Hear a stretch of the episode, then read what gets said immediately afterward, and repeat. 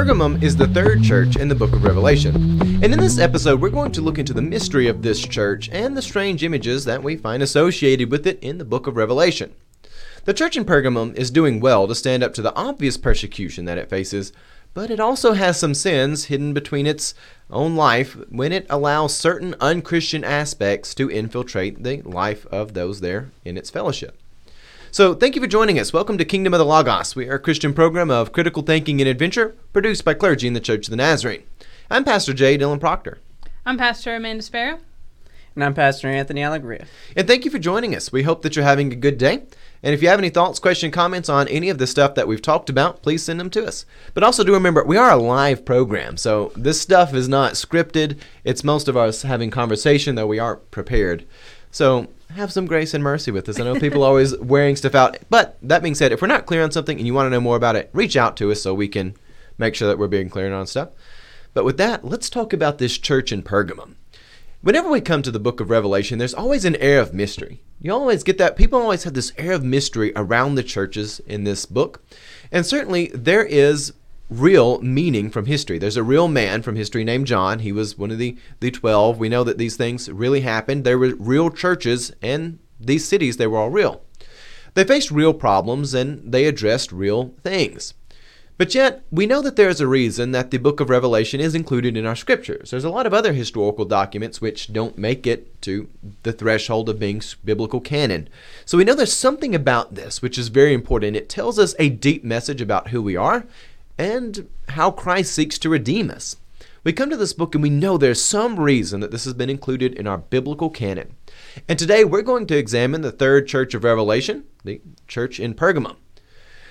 All right, so let's jump right into it. We always hear third church. There's always interesting things. I don't know if anyone proudly says we're third church, which Trinity was. Trinity used to be up until I think the 70s, or it may have been into the 80s. Yeah. It was known as Third Church of the Nazarene, and it changed its name to Trinity. Well, I would imagine that since this is just to the church in Pergamum and what we know of Christian history, there may just be a new church that is there. I mean, obviously it's the churches in Revelation, so Christianity's not that old at this point. But it's not like it's a city where there was a work there and something left and came back, or you've got a whole bunch of splits and schisms going on. You probably just have more of a unified Christian community to an extent. I mean, there's always some sort of small division. But you've got this church in Pergamum, and it is third because it's a third when addressed, not because there's a whole bunch of things going on there, just to have some clear there. But we've got a map of these churches in Asia Minor.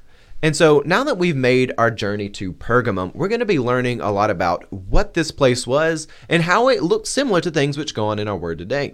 So I don't know if Anthony has pulled up that picture for us. All right, so you've seen that map, and you see where Smyrna is. You see where some of these other places are. Today we're going to be talking about a city that is similar to Smyrna in the fact that it has religious significance for the ancient Roman culture. Now, Smyrna was designated Neocoros, which means that it was a center for serving the gods of Rome. It had been officially given this designation, which meant when you came there, you would find all these temples to all these different things. Now, Pergamum, where we're at today, it also had a substantial religious significance with an official center for the imperial cult. Now, I know we use all this language, and they all start to run together really quickly, but the imperial cult is a little different than just the gods of Rome. The imperial cult was looking towards the emperors. You might have someone, let's say, Constantine. You might have someone like Diocletian. You have all these guys who were emperors of Rome. And from time to time, the Roman culture would look to one of their emperors, if they liked them, and say, well, you're kind of a demigod. And so that's something different from having a temple to Zeus or Athena or Aphrodite or something like that. But they actually had an official cult there in ancient Rome that would try to worship the royal families and some of its members. Now, people, they would take these leaders, these emperors, and again, sometimes a family member, and they would take them to the status of being a demigod. And the Roman people, they would engage in rituals and sacrifices that were meant to worship them. And now, we know a lot about ancient Roman ritual sacrifices. They often include explicitly sinful things that are obviously not part of Christian orthodoxy, the fornication and sacrifices and sort of things that go on there. But nonetheless, these would create problems in the church, and they would create problems because sometimes the church would look at it and say, you know, that looks kind of fun. They would have some members that say, yeah, I'll go to church on one day of the week, and then the next day of the week I may slip over into the temple and indulge in me a little sin. But sometimes it looked like there were people who were part of the imperial cult, and they want to say Caesar is king, not Jesus is king, and there would be culture wars that happen that way. So you see sort of an internal battle and an external battle. Well, this city, Pergamum, it has an interesting history. And after the time of Alexander the Great, the city became the capital of what is the Attalid dynasty. And if you don't know a lot about that, we're not really going to spend much time of it, but about 300 years before Christ, there's really some division going on in Rome, especially after Alexander the Great. There's, when you don't leave a true successor, things kind of crop up with problems. But you get this city of Pergamum, it actually takes root as being an epicenter of culture. And in the region of Asia Minor, which is now Turkey, the city had a reputation for having luxurious commodities. It was near the sea. It had some good things going on for it. So it may have not been the powerful city of Rome, but it certainly was no podunk town. And now, Amanda, you had discovered some interesting things about kind of their culture as well. So going more about Pergamum. Pergamum, actually, in the Greek, later that word gets translated into meaning parchment, or evolves into the word parchment, and this was because, very significantly, it had a library that was second only to the one that was in Alexandria. And like Pastor Dillon mentioned, it had all these different seats and temples in which gods were worshipped. And so all this is kind of coming together to form quite a fantastic city. And like I said, to have nowadays we take advantage of how books are so readily available. I mean, there's a McKay's in Nashville, and there's all these libraries. Like the Nashville branch probably has like a dozen branches of places you can go and access information so easily. You have the internet, but in those days, to have a library and such a large library just meant that there was not only just power politically, but intellectually, which would then transform into really a great authority to know that you know all these like hidden knowledge kinds of things. It was Pergamum is this fantastical city, and it seems like some of this may be a little redundant because we talked about Smyrna and then also the first church that's mentioned in Revelation.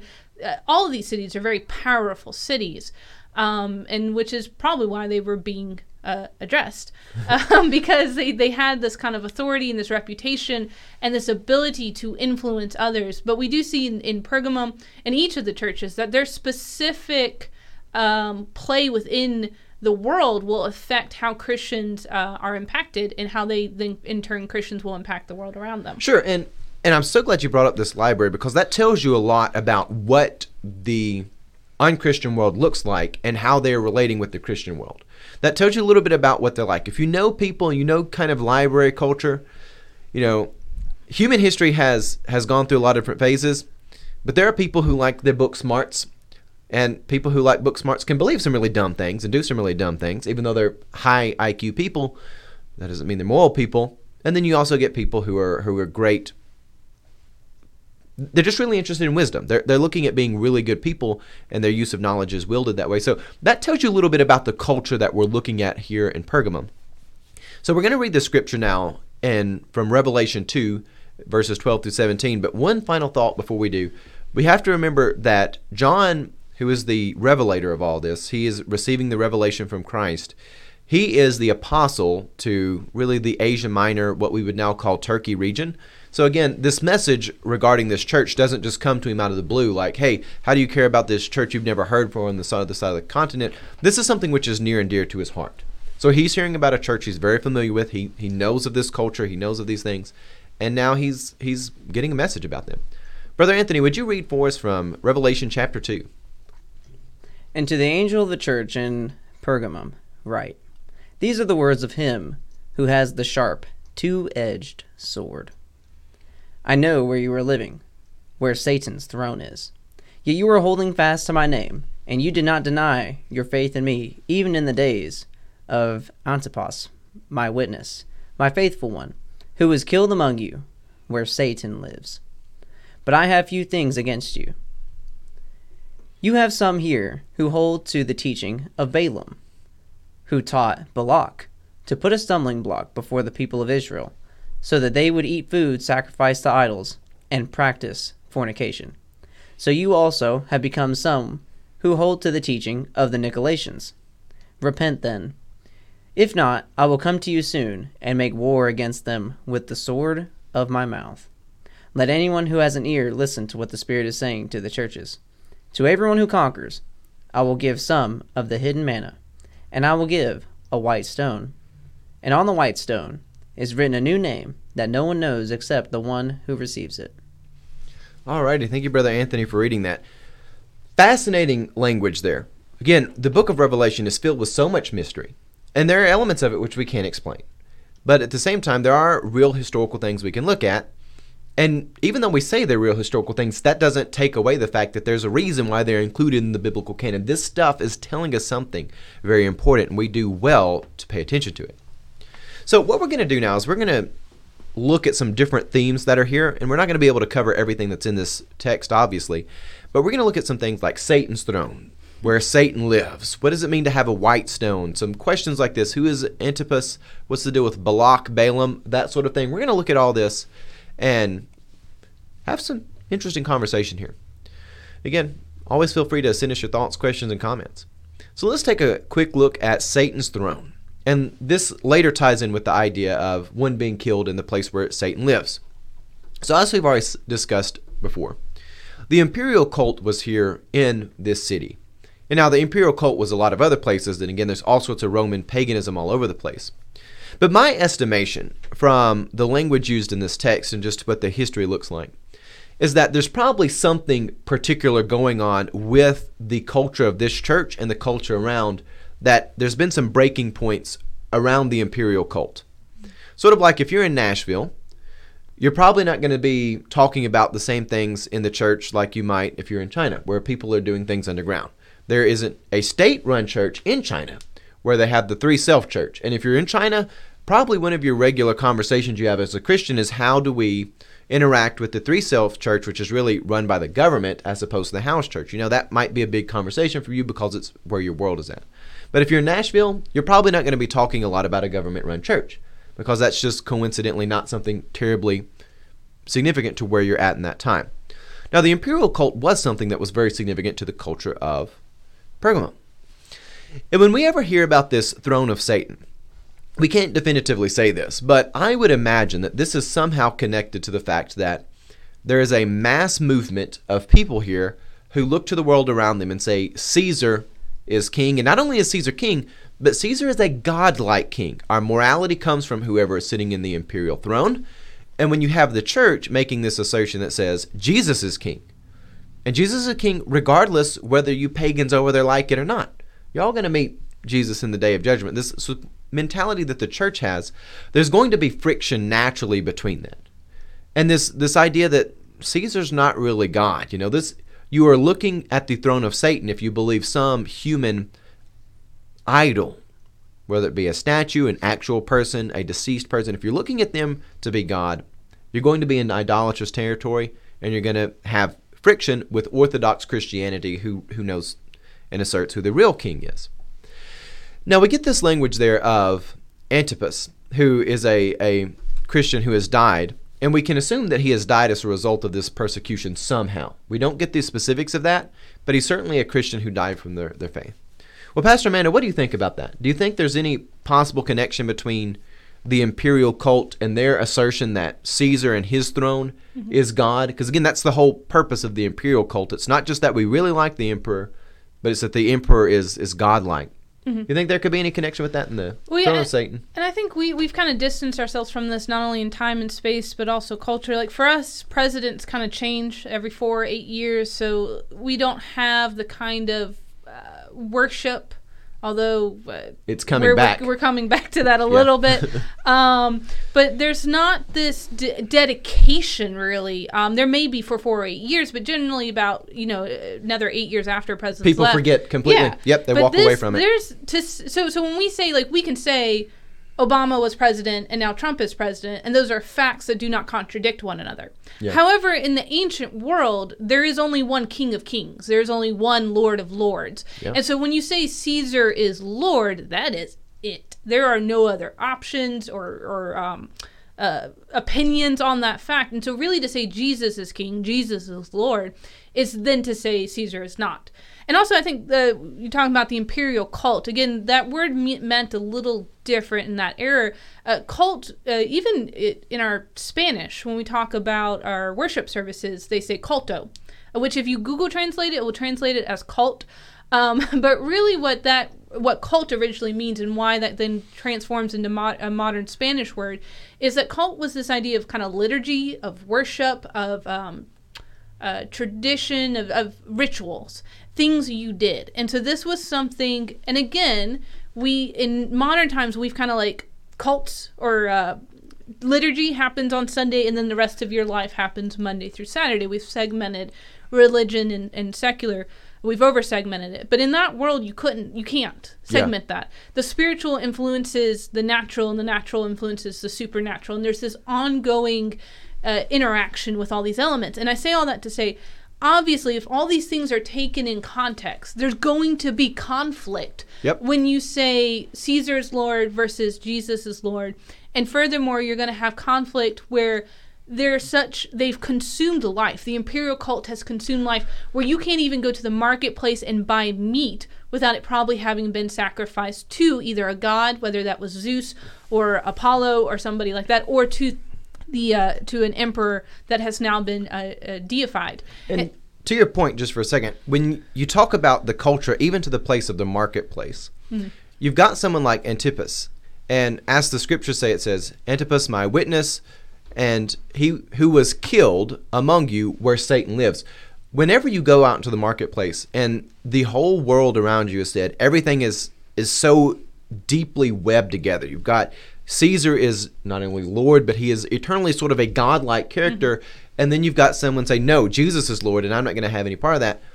That can turn deadly quickly when people don't have the sin nature, when it comes to manifest, it turns deadly quickly in this sort of situation. Right. And I would imagine that is what's happened here with Antipas. And we see this, so last week we talked about the Church of Smyrna, and it talked about you are poor and yet you are rich. And we talked about a little bit how probably what was happening in that day, because the Christians were not, whether it was burning the incense or signing a paper that said Caesar was Lord, they were losing out on business deals. And so they were losing money, they were losing resources to sustain their livelihood and their lives, because they would not admit to the fact or admit or confess that Caesar was Lord.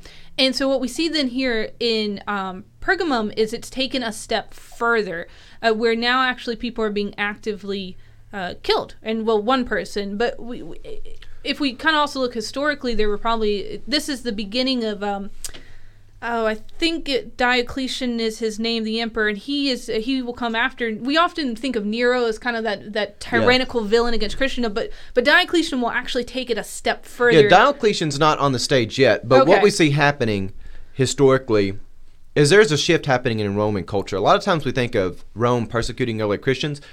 In the year where we're at now, with someone like Antipas, generally what you have is mobs in the culture. Where it's not starting with an emperor, though you might have someone like Nero who will do something like that. But for the most part, it's just some people get together and they say, well, we hate those Christians. Right. And they make a mob. And they might go find a judge. They might go find someone in the legion. They might go somewhere in the military. They might go some governmental official. But the mob goes to the government and gets the government to use its power, where later you will find the government initiating stuff, saying, well, we just want to enforce this. Well, and this is to kind of continue that thought, where eventually it will go to that. You have it in the notes. I didn't look at that. Sorry. But where we go finally into John is writing in this Revelation basically the theme of the whole entire book, and really seeing this book as a book of worship, more than the book of scary things that may happen in the future.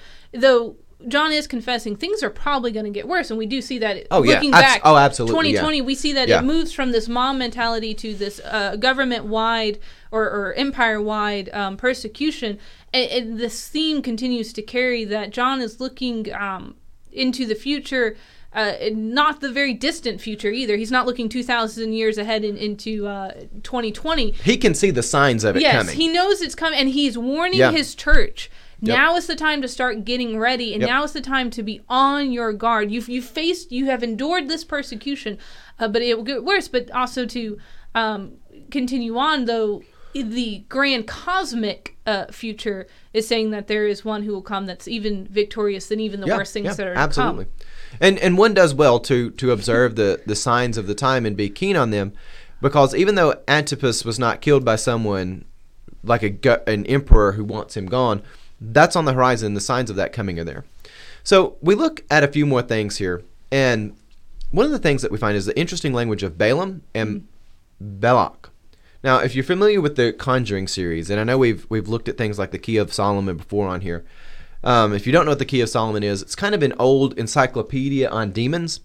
And worst case scenario, it's like 600-700 years old. Best case scenario, in its favor, it's from the actual time of Solomon, David's son. Probably not that old, but still old, and it's definitely influenced a lot of stuff. But if you're familiar with the movie The Conjuring, or the Conjuring series, there's a recurring villain, Valak, in it with a V.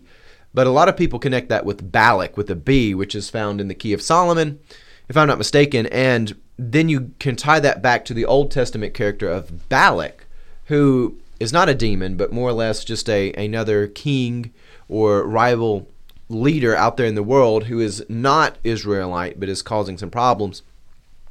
And Balaam is one who is worth talking about, and I'll let Amanda talk a little bit more on that area. Balaam, I think he's from Numbers, and he is a prophet, and he's meant to be a prophet of Yahweh, of the Lord. But he's not an Israelite. No, he's not, but he's supposed to be this mouthpiece. God is using him, and he kind of gives a bad prophecy. And if you can remember the story, this is Balaam's donkey, where the donkey is the one that recognizes the foolishness of the prophecy and is able then to convince Balaam to speak truthfully. But as this tradition, the story is told over and over again. When we get to kind of the first century where John is writing to this church, and he is using this name Balaam and Balak, however we want to pronounce him, as there may or may not have been people at that time with those names, but basically they become these archetypes for those who are leading the people of God astray. And not just leading as in like kind of casually, because that's just kind of the culture around us has bad influence.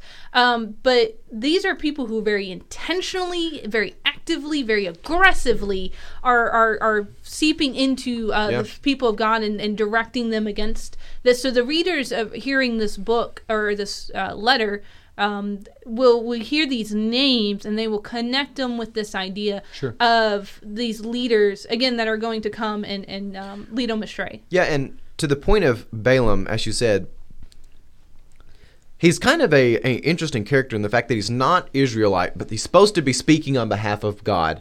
So that's kind of an interesting dynamic there. But then he kind of pulls some stunts and starts leading people astray. And there's some bad things that go on with that. Anthony, you had something you wanted to throw in there on that? Well, I'm not. Hopefully I'm not jumping ahead, or maybe this can take us into the next segment. But it's pretty well spelled out in the language here also. So you also have some who hold to the teaching of the Nicolaitans. And previously before that, it's,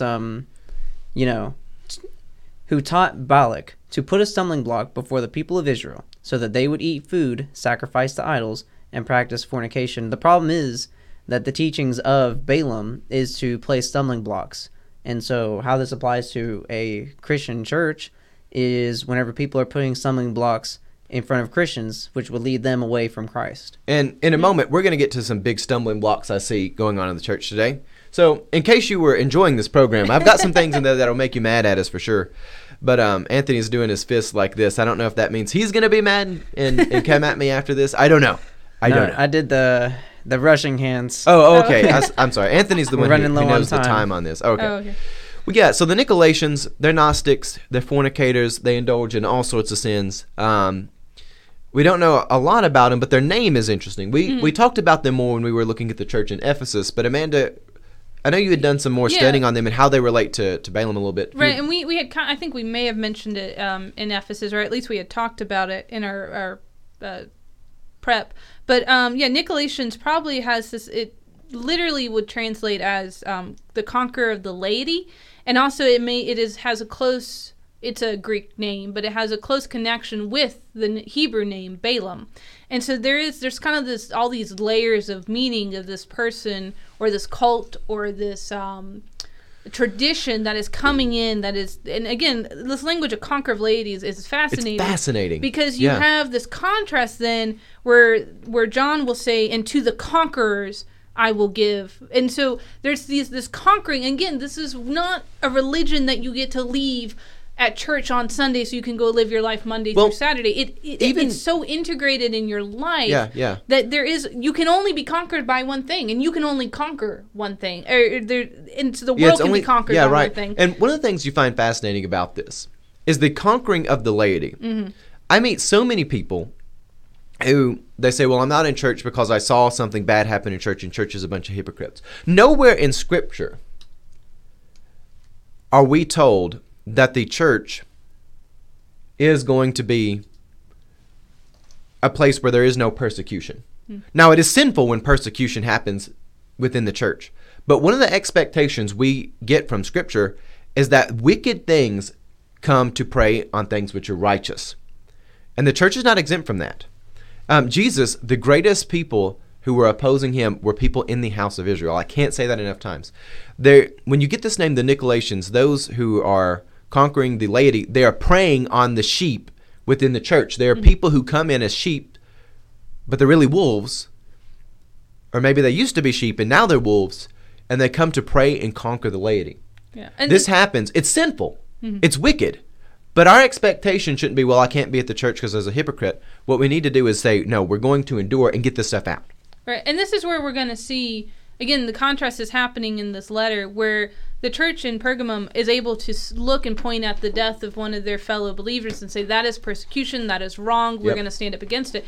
But they're going to fail to stand up against those more subtle things that really come within their own people, like you're saying. And so this is where John is urging them, and he's using such strong and maybe even harsh language against them that may scare us a little bit, but that's what John's is really, his intent is, like, this is really dangerous stuff. This is not something like, oh, it's like a little bad thing. This is really serious, and it needs to be taken seriously, because people will come, and like you said, even within us, even the people we trust. And that doesn't mean we abandon our faith. It means we're supposed to hold fast even harder. And the expectation is be prepared for the stuff because it's coming. It's wicked, it's sinful. It is not part of the design of the church. That's not what I'm saying here. It is against the design of the church. But this sort of persecution, which is sinful, is something you should be prepared for. Anthony? I keep on getting put to wait until it's no longer relevant. But I just wanted to say that and I'm going to say this plurally because I'm referring to all the Johannine literature, but the revelations given to John in our Bible are very, very just rich in symbolism and connections in the wording and all that sort of stuff. It's really beautiful work, and the Johannine literature has pretty much been known across Christian history to be among the most philosophical and very, very well written. And so a lot of these connections are not just like out of the air. It's very, very common in the writing of John to make these sorts of connections in what he was revealed. So sure. Yeah. And so what we're going to do now is I wanted to get into the times where we see people today eating food sacrificed to idols or consecrated for idols. We're going to get to that, but you're going to have to hold to the end of the program. We're limited on our time. So I'm going to talk about the white stone first, and we don't really have it. There's the hidden manna. You can kind of see there's this logic that you find throughout the New Testament where those who try to save their life, they will lose it. Those who give their life over to Christ, they lose their life. For the name of Jesus, they will find it. This is kind of tying into that too with the hidden manna, that logic. But the white stone is one which is a little bit harder to find some answers for. But we know this about ancient Roman culture. A lot of times people were taken and forced to be gladiators. The gladiators you see, Hollywood kind of makes us seem a little bit more glamorous. They're usually slaves or people that are captured. They're not really happy about this. I mean, they did this with men and women. They would take and they would throw them in there. The diary of St. Perpetua, one of my favorite reads from the ancient church, you find this young lady who's a young mother forced to be a gladiator and dies. So this is the way that they killed them.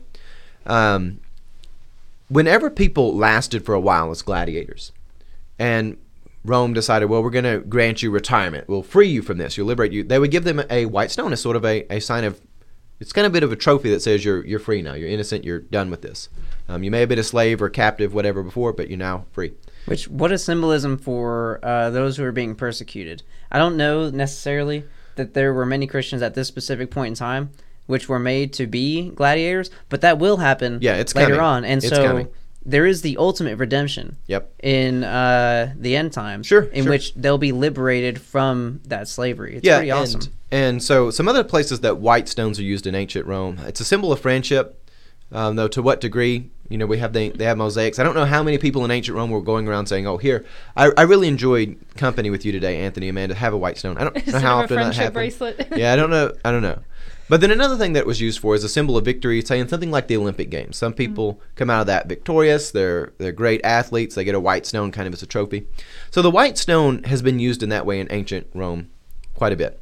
Symbol of victory, redemption, friendship. That's almost like it was purposeful. It's almost like it was purposeful in this book, yes. Some may say.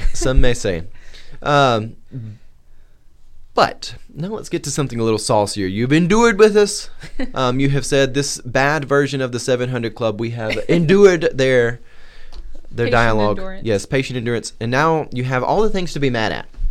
Because where do we see people, and when I say people, I mean Christians, those in the church, eating food sacrificed to idols? I've got a few places I'm going to point this out. This list is not all the places I see it, but there are just a few that I'm going to bring up. So the first place I see it happening is one that's really going to really get people mad. Something has happened in the church where, well, before I get to it, let me back up for a second. When I say food sacrificed to idol, what does that practically mean down to earth? Do we mean that somebody has some Baal, cookies in here that we're eating? No, that's not what I mean. What I mean when I say this is something that has specifically been set aside for the purpose of serving a particular belief system. So it is designed, or it's been repurposed or refashioned so that it can serve a particular belief system. So what I mean when I talk about this in the church today, when do we use a tool, an idea, a way of speaking that has been designed for another belief system, and we try to use it in the church and it ends up tearing the church apart? Anthony, you had something you wanted to say on this before I get into this list? I was just gonna guess. I thought you were asking a question that time. Oh, okay. But I was gonna say maybe a stumbling block or something like that. Okay, nature. So these are all stumbling blocks because we syncretize with the world around us. We allow it in. Well, I suppose stumbling blocks would include a lot more though too. So this is a very specific subset of stumbling blocks. Yeah, it's a specific set of stumbling blocks. So number one is how we do worship and how we do music. Also, I know the pitchforks are coming. Please send them to 6186 Eaton's Creek Road. Something has happened in the last century where we have allowed commercial music to be confused with worship music. And this is not one that's immediately obvious. And that's one of the things which goes on with Pergamum. They're good at defeating the obvious, but not the not so obvious. Can one worship God outside of church? Yes, and I think people should do that. But that doesn't take the place of the worship service. We have allowed what is a commercial industry, which is fine. There needs to be commercial industries in our world. That's fine. People can make money. That's fine. If people want to sing songs that are Christian songs and make money, do it. Fine. But something weird has happened where we have allowed songs that were designed to be used for making money to be used for making money on top of the church's desire to worship and the church's instruction to worship. Like Pastor Amanda, if you give a message, say you're teaching on Revelation or anything, do you charge people royalties if they use one of your ideas again? Well, no, and also because it's really hard to have an idea that if not read in, someone else hasn't already come up with, is based on something else. And so intellectual property is very complicated to try to even do that, even if I wanted to. And I'm sure people have tried to do that. Yeah, but something rubs me wrong about the way trying to force, and even you're not even playing a recording. You have to pay the CCLI fee. Even if your own worship team's doing it, you've modified it. Though sometimes they get mad about you modifying. You're not supposed to. And that tells me this stuff doesn't belong in the church service if it's not meant for Christian worship and it's not something meant for the church to really use. Right.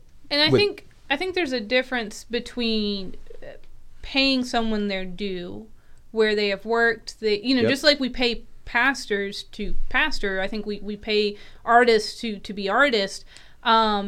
But I think what you're saying though is we have We've twisted it. And also something's got out of sync. And I think to your point, where it's something that was created for a specific purpose is twisted for another purpose. Yes. Worship starts with the nature of God. A Sunday service, or whenever you have your worship service, the cult of Christendom, the liturgy of Christendom, the practice of Christendom, is to educate us so that we may be transformed by God's grace more and more into the image of God. And then we can leave that service, that cult, that liturgy, and go out into our world and live it out. However, something has happened where we don't start with the nature of God, but we start with the mediums of really human...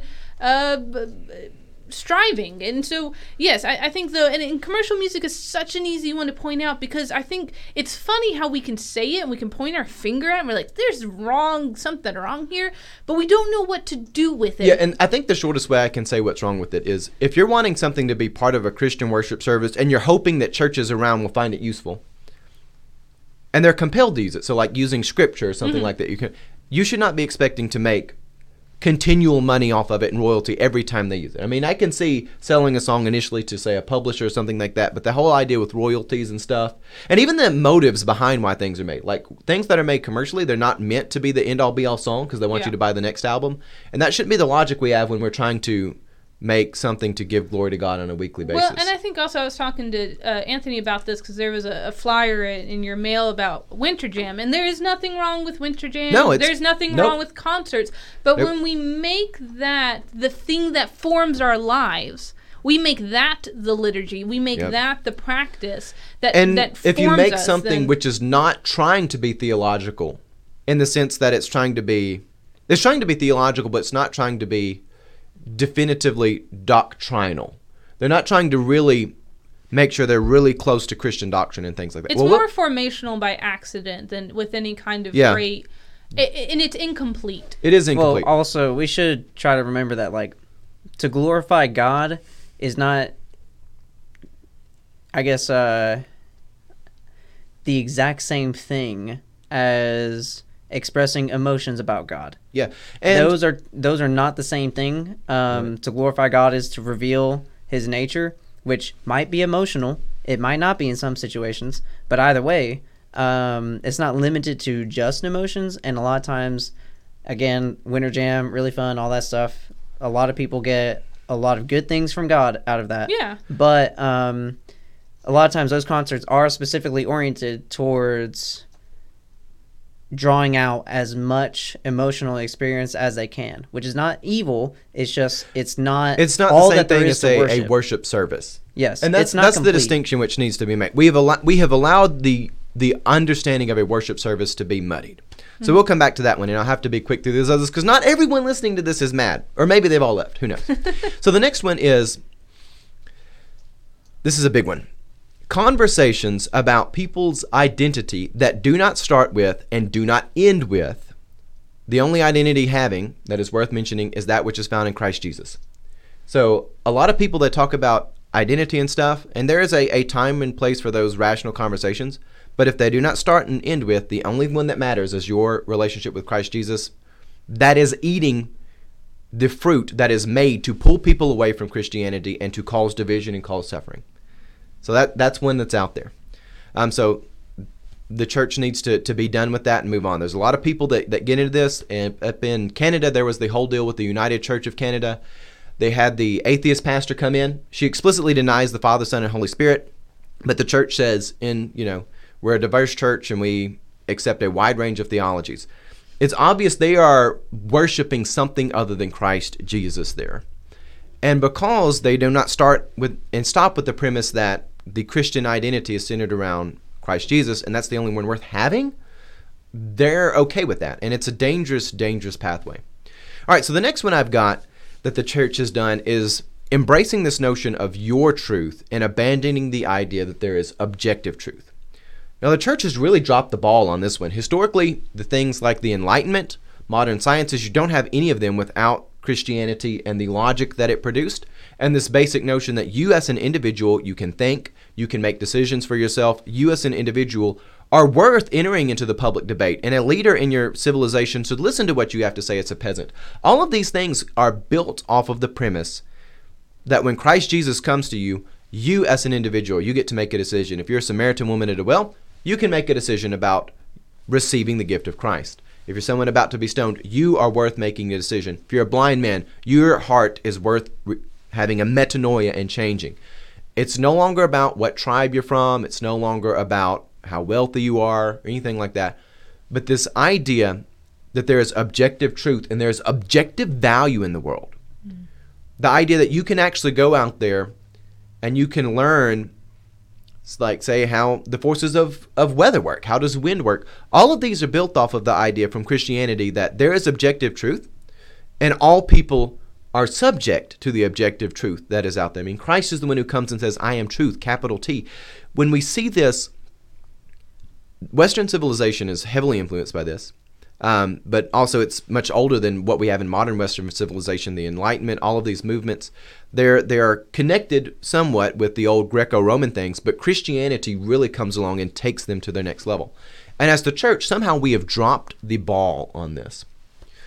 So that's another thing. Whenever we have this notion of live your truth, you know, Oprah gets out there and says, you know, your truth, people, they scream, they love it. That's not Christian orthodoxy. The next one I've got, and for time purposes, I got to go through this one. This one really makes me mad. Whenever we have people that use, and this is more of a scholarly thing, whenever you open a book that's historical, I actually opened up a commentary today, the New Interpreter's Bible. It's dictionary set, and they had people using the language of BCE and CE.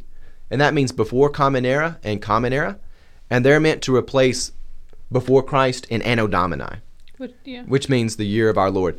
And that could not be more eating the fruit sacrificed to another god than anything I can think. If you're a Christian and you use the language of BCE to describe time in CE, somebody needs to come to you and say, get out. Either repent or get out, because you have allowed fruit. You have allowed a tool to seep into your brain that is trying to take Jesus out of time.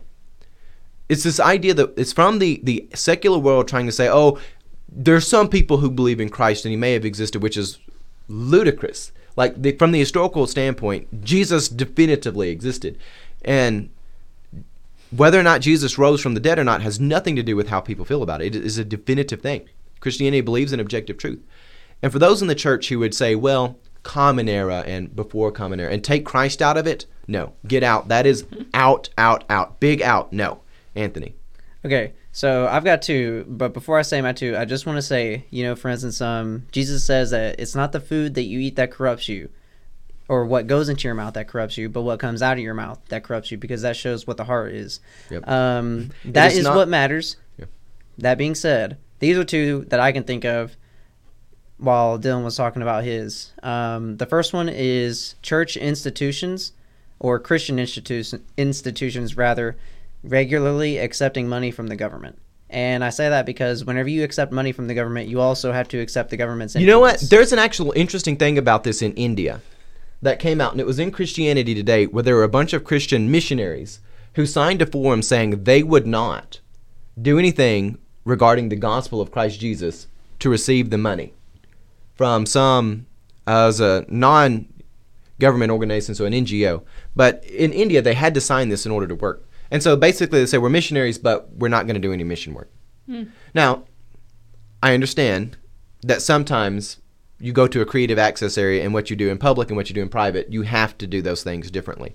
So I don't know if that's a case like that there, but I also know of cases here in the Nashville area where people have wanted to be a 501c3 and have said, we're not going to do anything with the gospel, even though it's taken place in churches. Yep. And yes, that would be an example of that. I think, for instance, the Salvation Army had to deny. I know they get some money, and I'm not trying to throw them under the bus because, like I said, it's what comes out of the heart that matters more than what goes into the mouth. But I think the Salvation Army had to deny themselves a bunch of subsidies from the government because they didn't want to deal with the furthering of the government's influence. And whatever it was, it must have crossed the line for them to deny the resources, which they're using to help people anyways.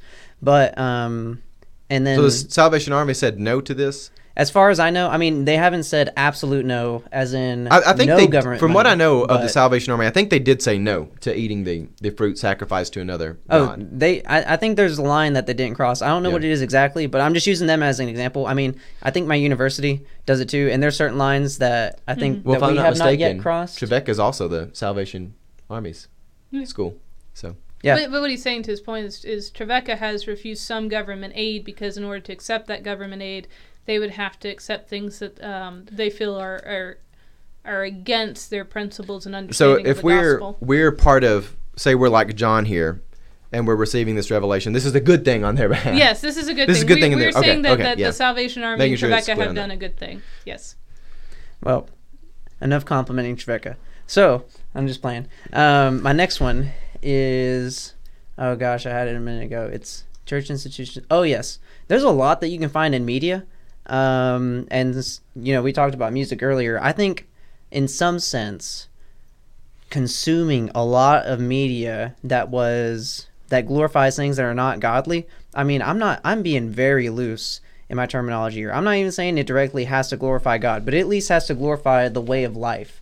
And be consistent with Christian values. There are some things, some music, some movies that glorify evil things and make those evil things out to be the good. And I think consumption of that in many ways can be like eating the as you say, it's what comes out of the mouth. It's not reading an encyclopedia that says BC and BCE or CE and BCE. It's when you are a Christian scholar and you're going to use CE and BC that you've kind of done that. Well, and I think again these are just indicators. These are mediums that do reveal kind of a primary expression. So I'm not going to question your Christianity if you use BCE or CE, but there is a level of trying to figure out what it is. This syncretism, is it simply using academic language that's considered appropriate? I don't know, but regardless of the thing, whatever that medium is. And again, going back, because Paul seems a little bit more lenient on this subject of food or meat that's sacrificed to idols. He allows for a little bit more room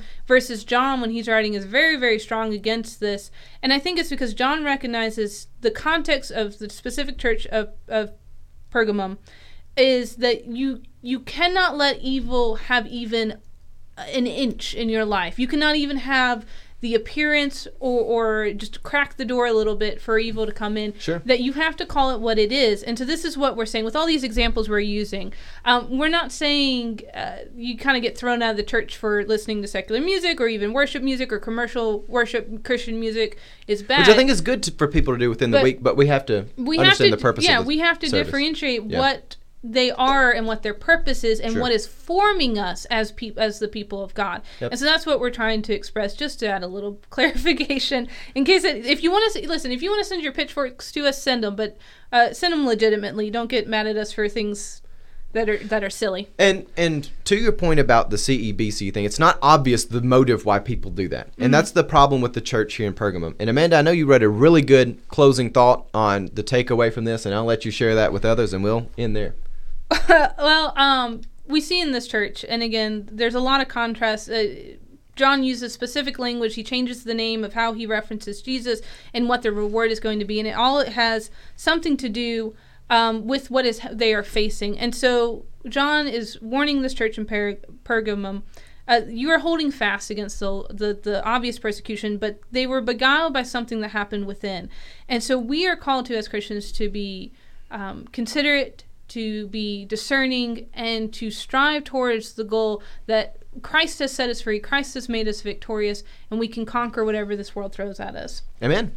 Thank you for joining us. We are Kingdom of the Logos. Download our podcast on iTunes, SoundCloud, CastBox, and more. Follow us on Facebook. Subscribe to our channel on YouTube.